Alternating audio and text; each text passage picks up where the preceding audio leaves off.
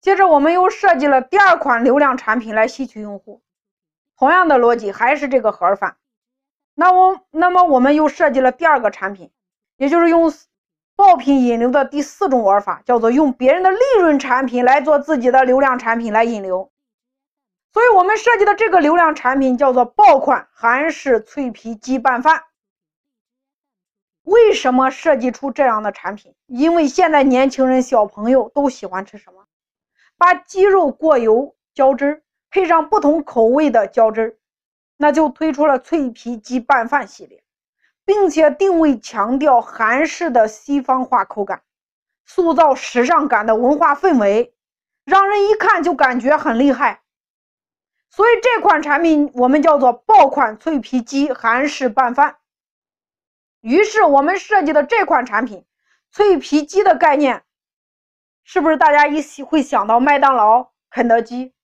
食材很普遍，直接拿来就可以加工。所以我们是不是用别人的利润产品做了自己的流量产品？当然要做嫁接和包装的。那我为什么要这么说？因为在前面我也说过，鸡肉的受众群体大，老少皆宜，不像大肉。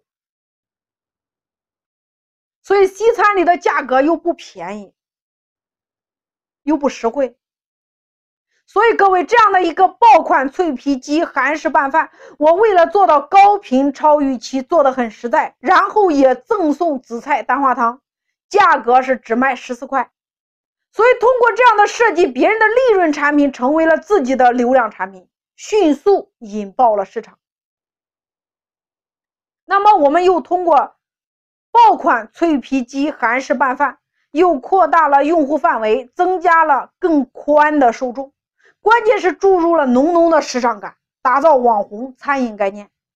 所以透过这两款产品，我们迅速吸取到了庞大的用户。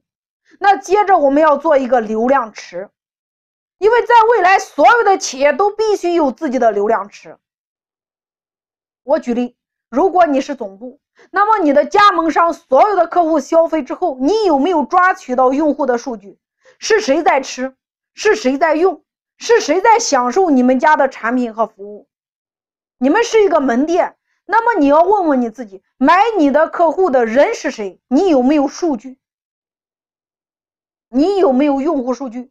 如果你没有做到这一步，那么你在未来就是一个不值钱的公司，